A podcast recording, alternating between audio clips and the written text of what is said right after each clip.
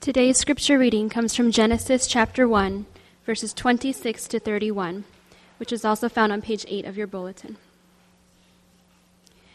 Then God said, Let us make man in our image, after our likeness, and let them have dominion over the fish of the sea, and over the birds of the heavens, and over the livestock, and over all the earth, and over every creeping thing that creeps on the earth.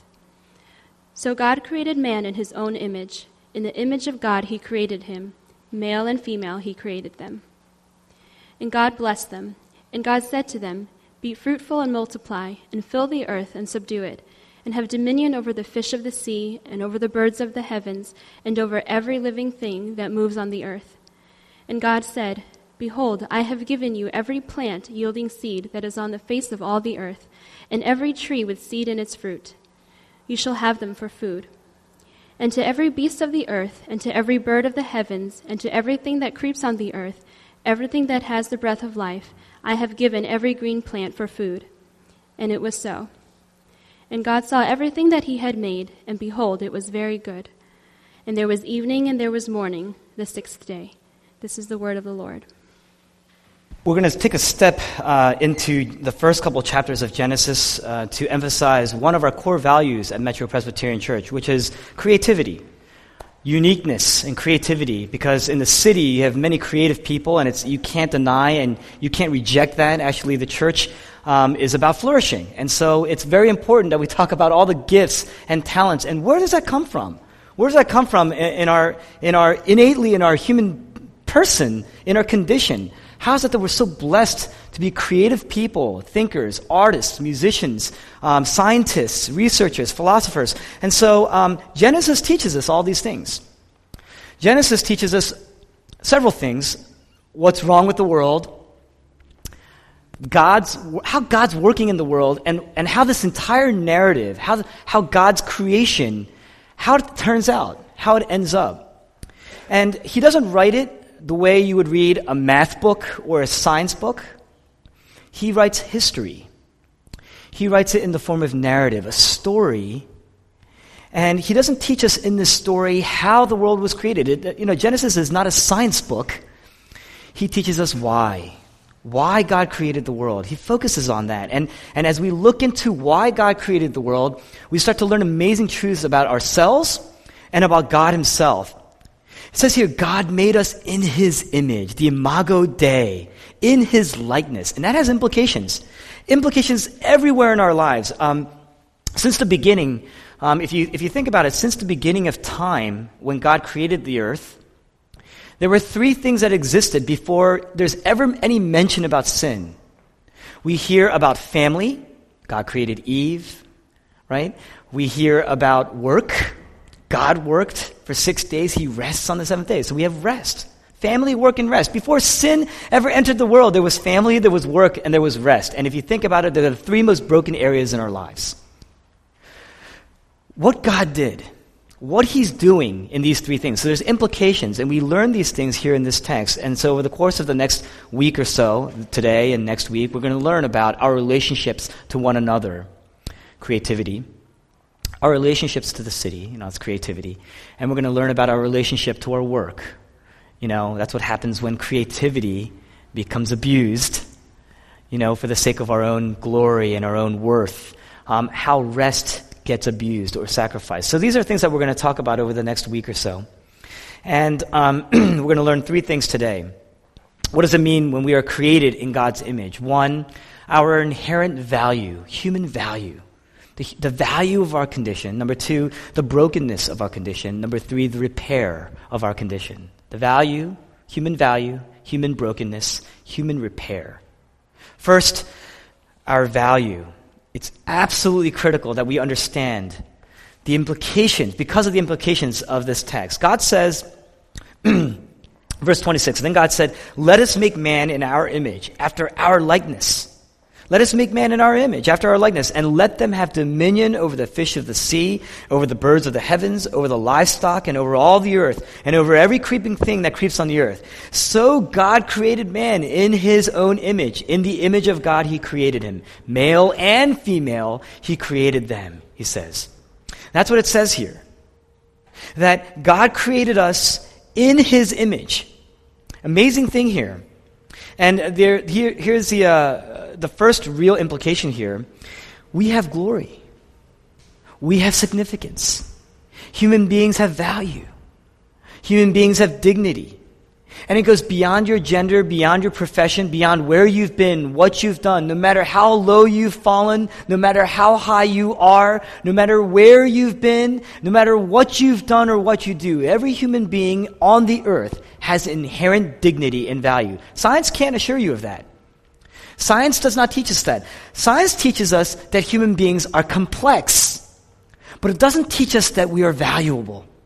It actually goes against that in many ways. Philosophy can't teach you that we have inherent value. Philosophy teaches us the extent of our complexity again.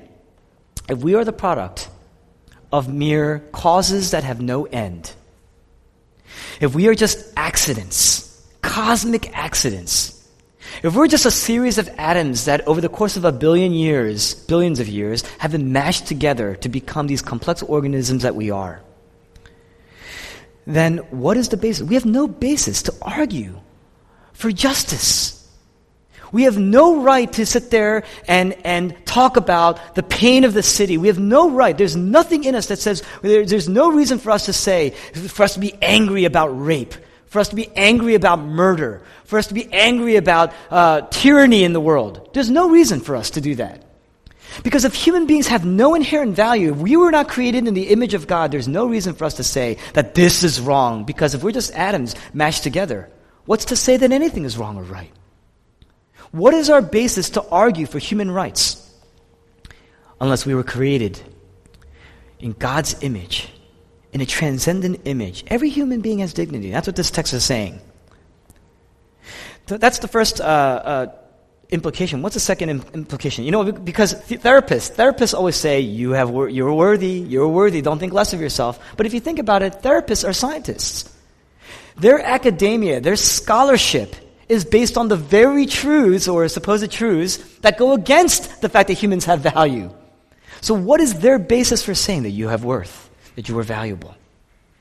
Only the Bible, only the Bible that teaches us that we have inherent worth no matter who we are, no matter what class we are, no matter what your net worth is, physically, monetarily, financially. Only the Bible teaches us that we have worth. Now, the second thing, the second implication of that is, is how we treat people. Because we easily fear one another, we easily get annoyed with one another. Um, we're human beings have been born with an inherent sensitivity, and our sensitivities are all different, varying degrees. So one thing that one person may say because they have thicker skin, another person takes very, very sensitively. So we easily get annoyed by one another, and because of that, we easily fear one another, and we distance ourselves from one another. And, uh, you know, one group looks at another group. One group of people look at another group of people. Red states against the blue states. Um, red people against bluer people in that sense. Uh, we look at one another and we look at the way they dress or our lifestyles or our salaries or our class, you know, where we studied or how we studied. And, and it's easy to kind of segregate people according to those, uh, uh I guess, uh, delineations. But, but the truth is, um, it's so easy then to get into a car, drive far out of the city as a result. And, uh, you know, if you think about the nature of the suburb, the meaning of the suburb, the countryside, what is the meaning of the suburb? It's to, it's to reduce the number of people per square mile. So you have more acreage. It actually is based historically on a, on a very Western European model of uh, fiefdom and estates, where you know your neighbor may not be it may be a, certain distance away from you, so that if you ever wanted to just lock yourself away, you know, and be away from community, the suburbs is the best place to do that. The countryside is the best place to do that. All my life, growing up, I want, it was my dream. I wanted to, I wanted to, um, it's not so much the American dream, the white picket fence that I wanted, but I wanted to um, live in the suburbs. I wanted to live in the countryside. It was my dream until um, I was forced to live in the city for school. And, um, and I fell in love with the city. It wasn't easy the first four years. Um, I liked being away, kind of a little bit of distance from the city, but as the years went by and as I lived in the city, it, there came a point in time when I moved back to Philadelphia. The only place that I remembered was where I originally grew up, which was out in the burbs. And so that was the only place I remembered in the city. I moved out to Plymouth Meeting, and, and when I lived there for a year, um, no more sirens, Um, no more sirens. And it was a bizarre experience for me. It actually took me a while to get used to that. I couldn't sleep at night for a while. And, and the thing is, um, uh, you know, I, I, fell, I started to fall in love with the city. The city is evil, they say. The city is dangerous, they say. Stay away from dangerous people with dangerous lifestyles. But um, if you think about it, and, and I didn't really think about this until one of my mentors in class actually shared this, and he's quoted, this is quoted all the time, but he says, you know, God loves the city more than the suburbs. God loves the city more than the suburbs. Why? Because, um, very simple logic, very simple. Um, in the city, there's more, uh, well, in the suburbs, there's more plants than people. In the city, there's more people than plants. And since God loves people more than plants, God will always love the city more than the suburb. That's what he said. Makes a lot of sense. Very simple, makes a lot of sense. God loves cities more than, more than the country. God loves people. In Atlanta, you have 6,000 people. Downtown Atlanta, 6,000 people per square mile. Very dense. In Philadelphia, you have 12,000 people per square mile incredible density. You ever get into one of the regional rail lines at around 7:45 in the morning and head into the city? It's packed. People are annoyed. They're huffing and puffing because they got to stand, you know, and they hold on to one another and they're trying to, you know, fiddle around with their iPhones and read an article and they're bumping around and bumping into each other and you hear and huffing and puffing. But the thing is, God loves the city. God loves the density. God wants to save the city. That's the city. That's people. Tim Keller, uh, one of my, I guess in some ways, if there's such a thing as uh, to idolize somebody as a preacher or as a church planter, he's a missiologist, he's a philosopher, he's an artist, all rolled up in one, and a great speaker and writer.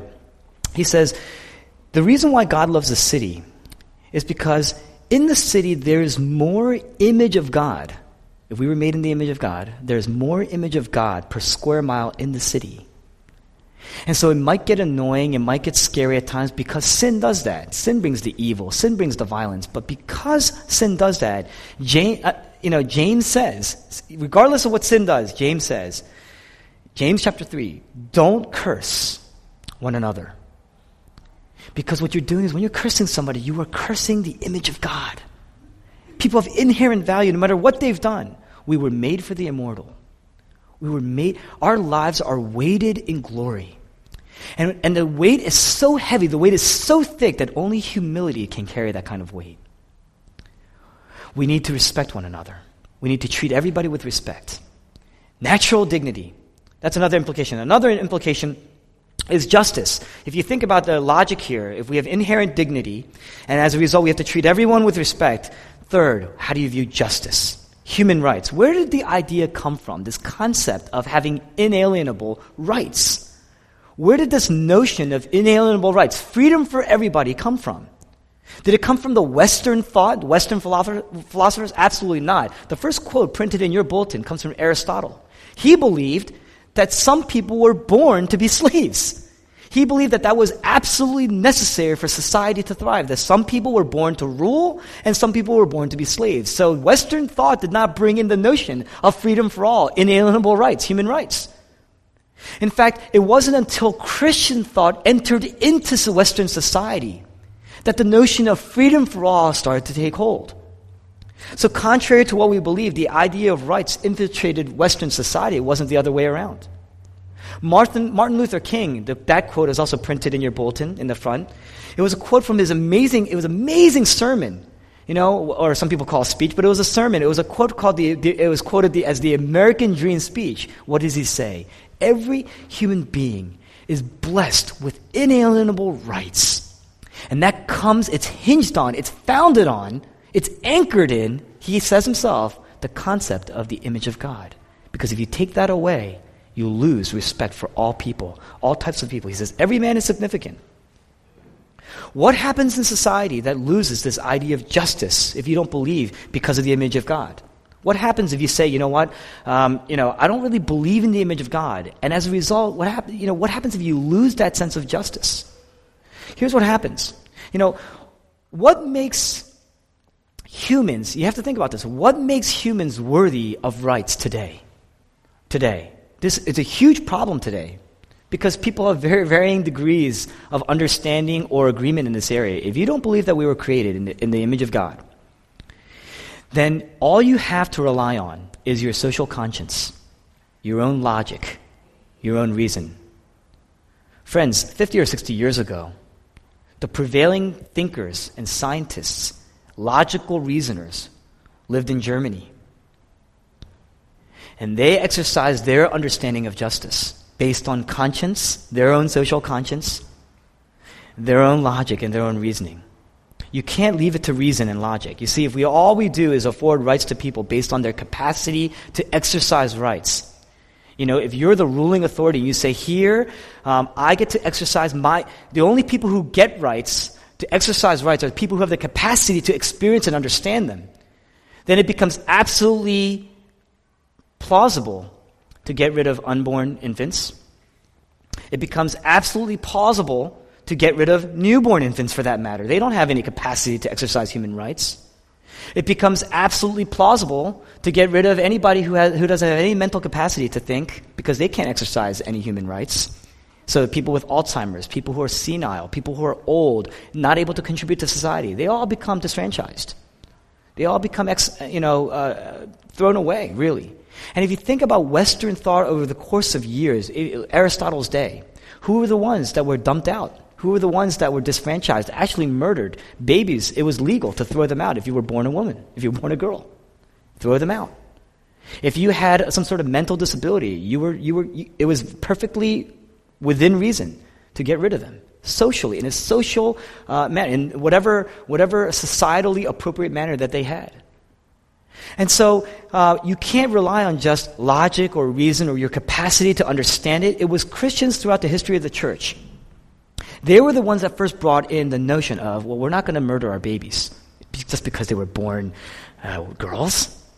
It was Christians who said, no, we're going to take care of the poor. We're going to take care of our widows. We're going to take care of our orphans.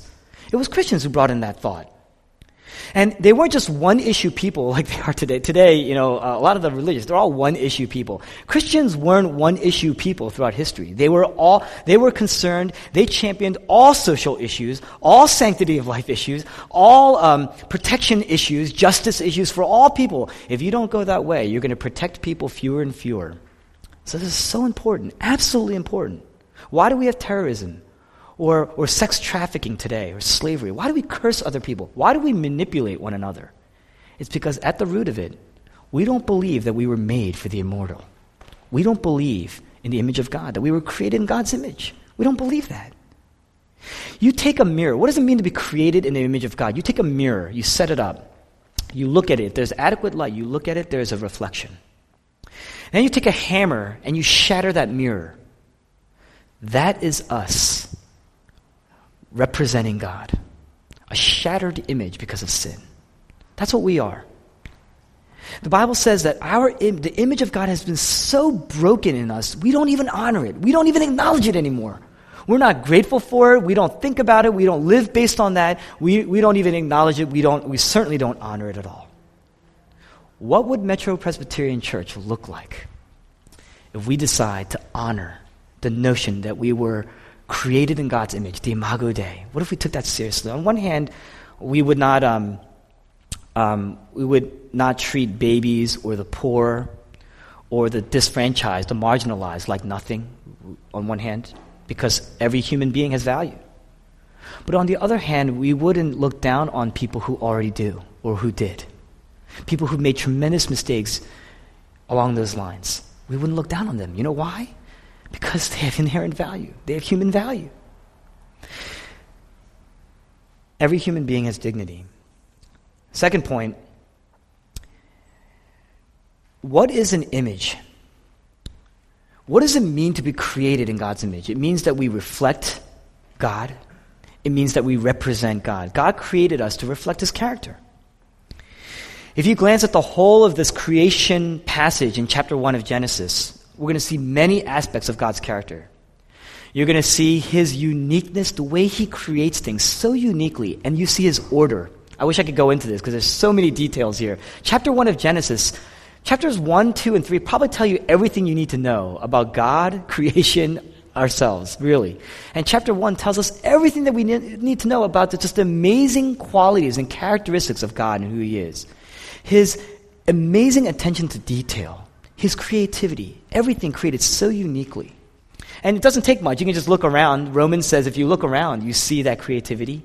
It's enough for us to know that there must be a God. That's what Romans chapter 1 says, pretty much, if I were to summarize it. And if you look at here in this text, though, if you look at chapter 1, you see his kingship, his order, you know, the way he creates things, the way, the manner. It wasn't random. It was, there's tremendous order uh, and, and symmetry in the way he created the world. And his love for the world, the amazing attention, the peace, um, the way he built it in the context of community. He said, Let us create man in our image. So, you know, let us, just take the words, let us, let us create. Let us create man. Let us create in our image. And, and the ordinances, the, the ordinance that he gives man here, uh, you see this in verse 28. God blessed them, and he says to them, Be fruitful, multiply, fill the earth, right? And then he says, Subdue the earth, rule the earth. Those are original three commandments. If you sum up God's amazing ordinances, Jesus later on mimics them, you know, in, you probably don't see this uh, right off the bat, Matthew 28. What does he say? Go. And ultimately, what he says, go and make disciples of all nations. And he says, subdue the earth, multiply, be fruitful. That's mainly what he's saying. You're, you're seeing that, that in, Jesus is reinstating us as redeemed creatures, the church, as God's redeemed creatures, to now do the same thing again. It was his original intent for us, was to flourish. God's original intent for man was to flourish and grow and create life. Verses 26 to 20. Face him. Reflect his character. Reflect him the way the moon would reflect the sun reflect his character, reflect his brightness. That means every one of us has the capacity to reflect the amazing qualities that God has his love, his creativity, his unique attention to order, his unique attention to, to beauty, his intimacy, the blessing that he has, the way he serves, the way he serves in community, his fellowship, his kingship. He says, You are established here as vice kings on earth, and I want you to rule the earth well. And if you rule the earth the way, the way it embodies my character, you will be prosperous. You will flourish in the way you rule. It's sin that takes away from that. It's sin that takes away from that. So the way, what are some of the implications of this? One, we build relationships. God says, let us make man in our image. And when he says, I want you to rule the earth, I want you to subdue it, that's a plural thing. He says, I've made you in my image. I want you to subdue the earth now, the way I would, the way I rule as king, with order, with peace, with grace. And that's why the earliest kings, when God established the kings, his original intent, he only chose certain types of people. You know, they didn't have to be the most educated. They weren't the strongest. He always chose certain people who embodied the character of God. They were the ones who would rule. And actually, the way these kings throughout history, throughout the history of Israel, the way they would rule was very, very different. It was actually counterintuitive the way the, the countries around Israel would rule. Countries around Israel grew to increase their own wealth, to increase their own power, to increase their own tyranny. And yet he says, I don't want you to have any wealth. I want you to give away your money. You will have very little in your treasury.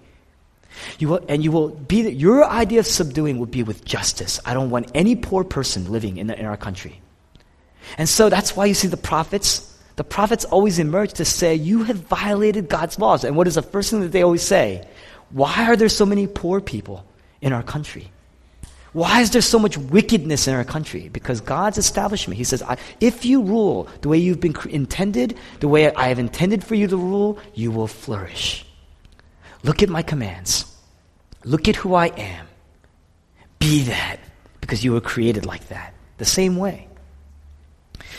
Second thing, first is building relationships. That's one of the implications of um, being a reflection of God. Let us make man in our image, right? The second part is we're spiritually dependent beings. We're spiritually dependent beings. We are mirrors. So by nature, mirrors are dependent on a source of light. The moment we try to become the sun, generating our own light, number one, you can't. So you're going to work and you're going to work and you're going to work to, to create some form of light on your own, and you can't. You're going to overwork. And so we create, we try to do that. Um, we are here not to produce our own light. We're always dependent on something outside of us to emit light. We're always dependent. The moment you forget about that, life starts to become very, very miserable. We were made to reflect God's glory. What is glory? What is glory? Glory is significance. Glory is weight. Here's a chair. I'm going to put my weight on that chair. What am I saying? Now I'm putting everything that I have into this chair, trusting that it's going to hold me up. It's significant. It can hold it up. It's got weight. The weight of the sun the light of the sun, the way it empowers, the way it emits, the way its brightness, the way it, the, what, the, the characteristics of, of the sun. We are just moons reflecting that nature. And so we're made to reflect that. That means that we get our significance always from the outside of us. And, and that means that we're always looking for validation. By nature, we're always looking for validation. We're always looking for significance. We're always looking for worth outside of us. Now, most of us are taught to say growing up, well, you know, that's not true because for me, I don't really care what other people think about me. All I care is what I think about myself. You know, you guys ever watch Liar Liar? A very old movie in the 90s, Jim Carrey. You know, um, he, he's, uh, his son says, well, my teacher told me that beauty is on the inside. And Jim Carrey says, well, that's just something, that's just something that ugly people like to say. You see, we are always looking uh, for validation outside of us. We're always doing that. Because we were meant and intended to find that validation in God Himself, the King. We are vice kings reflecting the true King. But the moment you stop facing, you know, if, if the King is the painter and He's painting you, He is creating you in His image, you need to face Him. But the moment we turn away from Him and turn to someone else and believe that now we're starting to form ourselves in their image, what they would desire, what they would want of us, you know what that does? It makes us very, very miserable, incredibly unhappy. You know why? Think about it you know, husbands and wives, your significant other. The moment you say, you know, I'm going to put my worth, I'm going to put my significance, I'm going to put significance, I'm going to put my glory in you. It's very visible, number one. Everybody outside of you will be able to see that.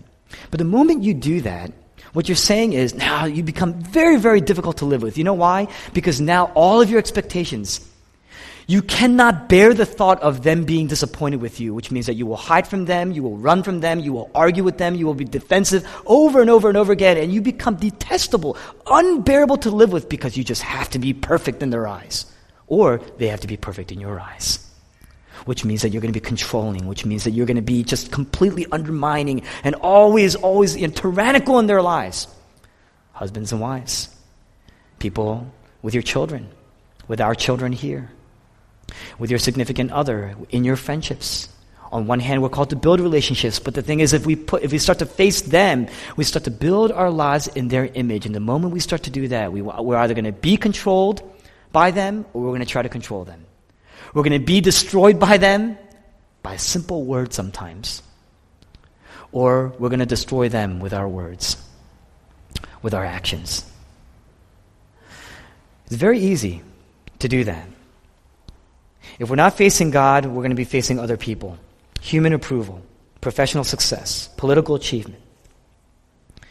I heard an anecdote, anecdote in a sermon uh, years back about a woman who went to their, his, her pastor and said, Well, for years, for years and years and years, I put my entire self worth in the love of my boyfriend. I lived with my boyfriend, I gave him everything he ever wanted, and then he broke up with me after years and years and years. And then he broke up with me. And it just totally devastated my life. I didn't want to, there were times I didn't, just didn't even want to live. It, I was so broken, so hurt because I, all I think about it are the things that he said to me promises that were broken, hurts that were shared, and it plagues me, it haunts me. So what I did was I decided to walk away from men altogether. And instead, all of my worth, all of my love, all of my time, I was going to pour into my work. The amount of intensity of my love for my significant other, I now poured into my work. And it made me very, very successful, and yet just as miserable, just as lonely, just as broken. And I'm starting to learn now that there has to be something else. It can't be put into these things. Depending on whether we seek significance from God or the created order, you're going to either spread life, flourishing, or you're going to bring, bring destruction and death. You're going to either increase flourishing or you're going to decrease flourishing. If you're facing God with your soul, then either you're going to serve the person, you know, serve other people. You're going to build relationships to serve them. But if you're using people, you know how you know you're using people? Because, you know, your, your mind is constantly working to figure out how I can rule over them, how I can control them, so that I would be happy. That's how you know. Deep inside, that's how you know. You're going to crush them with expectations. It's because your worth is tied to them. And it's going to make us very uh, miserable, very unhappy. Now, I know a lot of people over the course of years. It's a very difficult topic. I have a lot of people over the course of years who've come to me and shared with me their story of their brokenness in their relationships, you know, pre-marriage or even during marriage. And uh, after I hear them, usually my counsel, eventually it points to the same counsel. You know why? It's because your worth has become tied to them when it really was intended to be tied to God. And because your worth is tied to them, it's so you are you are so fragile. You've become so fragile. And their response usually goes like this I know, I know, but. And then later on, they're so, but, dot, dot, dot. You know, later on, they're so unhappy, so miserable. God says, if you reflect my glory, if you image me, you're not going to take from people. You're always going to want to serve. You're always going to want to serve. You're always going to see inherent value in people. And it doesn't matter, it, it's not just believers, it's not just people in the church, it's all people. You're going to love even the worst of the people that you would, people you never would have thought you would have loved. You would love, you would serve because God serves. God is a serving God. It's not like the sun shines only on the church. You know, we get rainy days. And people that we believe don't deserve it get very sunny days. You know, God serves us in every way. If you reflect my glory, work will be about work. It will just be about work. It's not about getting glory. Because you already have glory. You already have glory. So you're not working to get glory. And think about it. If, if your job is how you know you have value, that's where I need to flourish so that I have glory, so that I, that I have value. You're going to always overwork. You're always going to overwork yourselves. God never overworks us. He never overworks us. In fact, he never, oh, he gives us a mandate to rest in him. You know, he never overworks us. And, and, um, um, you're gonna, if you're, but if your job is how you find value, you're all, you're gonna lie sometimes to get what you want. You know, um, you're going to lie to get other people's approval. You're going to lie to keep your job. You're going to lie so that other people lose their jobs. You're going to lie to get a better job. In our day to day, there's no such thing as an honest resume. Everybody lies on their resumes. You know? And, and uh, that's not a blanket statement. Not everybody lies on their resumes. But it's a general statement. You know, people, it's, a, it's become a, a chronic habit in our world today. People lie. People lie to get ahead. And that means that we're going to destroy ourselves in many ways. Now, we're so broken, and we're going to trample on other people because we're broken people, and we're going to get trampled on by other people. What can be done? What can be done? What is our hope? What is our repair? First, we talked about our value, then we talked about our brokenness. What is our repair? Look at Jesus, the image of God, the true image of God. Hebrews chapter 1, it's printed in your call to worship, says that the Son is the radiance of God's glory, the exact imprint, the exact representation of God. What that means is that Jesus didn't just reflect glory the way the moon reflects the sun. He is the glory of God. It's not, He is the sun reflecting the sun. He is the brightness of the sun reflecting the brightness of the sun. He is God. He is the radiance of God. When the Israelites were wandering in the wilderness, they had this pillar cloud that they followed. The Son is the exact radiance of that Shekinah glory of God. All that weight, all that brightness, you couldn't even spare to look at it, otherwise you would be consumed. And yet we find it in the Son of God, Jesus Himself, the exact image of God. Colossians chapter 1, verse uh, 15 says, Jesus is the image of the invisible God and that word image in Greek is the word icon. Jesus is the icon of God. Meaning, you know, Jesus says in John chapter 14, you want to know the Father? You want to see the Father? Because Philip, the disciple, says, show us the Father and then we'll believe. You want to see the Father? When you see me, you have seen the Father. Why do you keep asking me? Show me the Father. When you see me, you've seen the Father. That's what Jesus says. He's the exact image of God. And yet, in your word of encouragement, 2 Corinthians chapter 3 verse 18. I'm going to give you the context of that verse. 2 Corinthians chapter 3 verse 18. I'm going to read here the context and I'm going to read verse 18 here. the apostle Paul writes, "Yes, uh, well, but their, verse 14, but their minds were hardened. To this day, when they read the Old Covenant, that same veil remains unlifted because only through Christ it's taken away. Yes, to this day, whenever Moses is read, a veil lies over their hearts, but when one turns to the Lord, the veil is removed. Now the Lord is the Spirit, and where the Spirit of the Lord is, there is freedom. And we all, this is the verse that's printed in your bulletins, and we all with unveiled face, beholding the glory of the Lord, are being transformed into the same image from one degree of glory to another. For this comes from the Lord, who is the Spirit. What does that mean? It's kind of enigmatic when you think about it. What does it mean? What he's saying is that there's a kind of person who really doesn't understand the gospel. They don't know the gospel. You know, they may have grown up in the church, they may read scripture, pray daily, but they may not really truly get the gospel. Because if they did, they would see human value, they would understand the importance of community, not just one or two people in this community, but the whole of this community. They would serve this community, they would serve the city, they would see inherent human value throughout. They would understand their brokenness, and they would see that the only repair is Jesus. And he says, if they, there's a kind of person that doesn't know that, that doesn't get that. So when they read the Bible, there is a veil over their eyes because there is a veil over their hearts. But when they turn to God, when they turn to the gospel, when they see who Jesus is, that he is the icon of God, that's how you turn to God because you see him. When you look at the cross, who do you see? God. On the cross. When you turn to God, that veil gets lifted. And you start to understand and you start to know because the Spirit, says it comes from the Lord who is the Spirit. The Spirit enters into our hearts and starts to work and starts to transform us. And He says it starts to, tr- the Spirit transforms us from one degree of splendor to another over and over and over until one day you are made into the fullness of the likeness of Christ. That's a beautiful statement. That's the Christian life. That's the Christian life. Amazing. We're going to be transformed from one degree of splendor to the next. What's going to take your soul and win it back? If your heart's been captivated in something else, what's going to take your soul and win it back?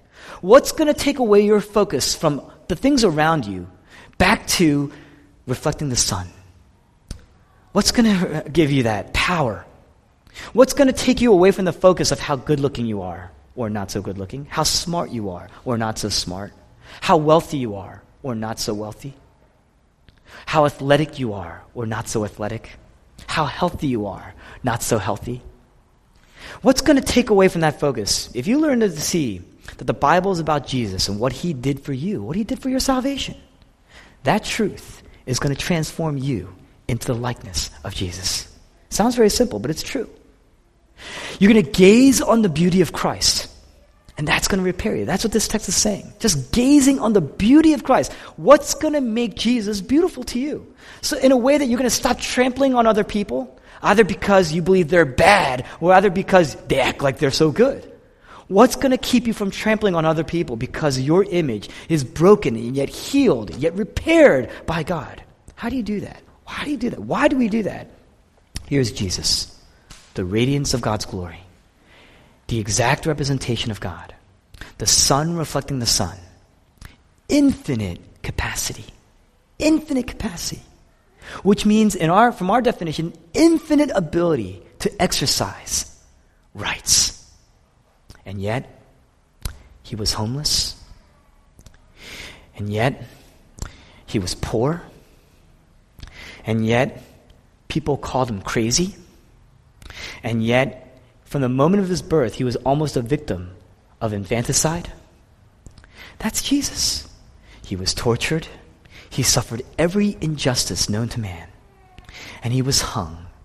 He was hung on the cross, which, mean, which is to say, he was aborted.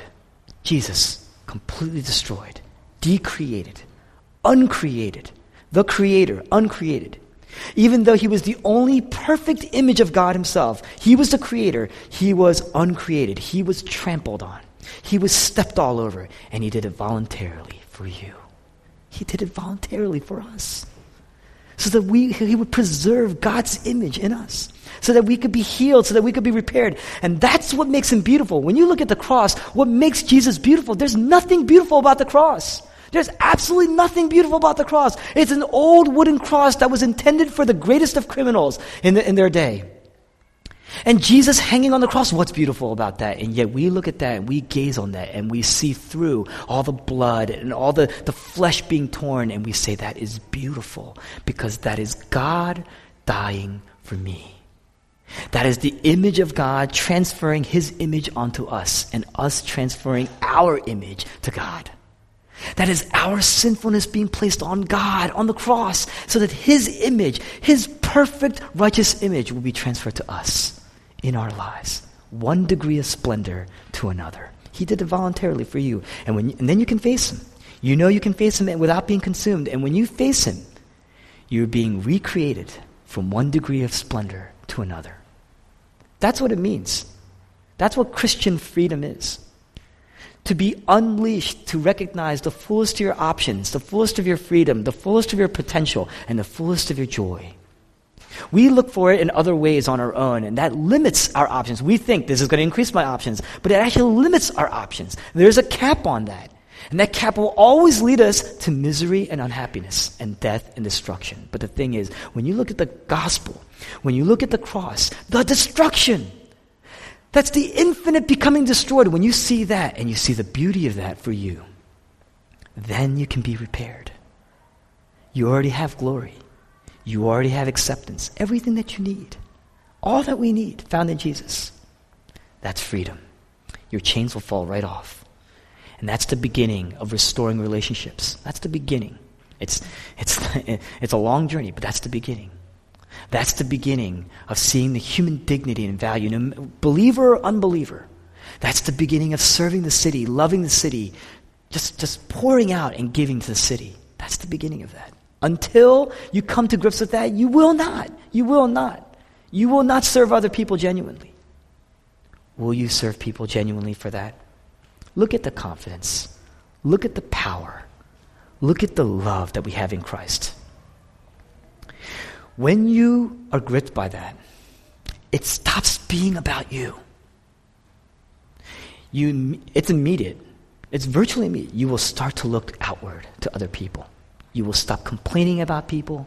You will stop complaining about your, your context. You will embrace your context, no matter what. You will love your context. Husbands will love their spouses more. Wives will love their spouses more. We will love our children more. We will love one another more. We will want to get involved in one another's, one another's lives more. What's the counter to that? Well, when the gospel turns inward and it hasn't gone deep, you will not feel any need to plug in. You will not feel any need to get involved. You will not, your hearts will not break for the city outside. You will not care about the poor. You are basically just reliving Western thought of who deserves to exercise the capacity of human rights because you do not inherently believe that we were created in God's image. Do you believe that? Will your heart be moved by that? Let's pray.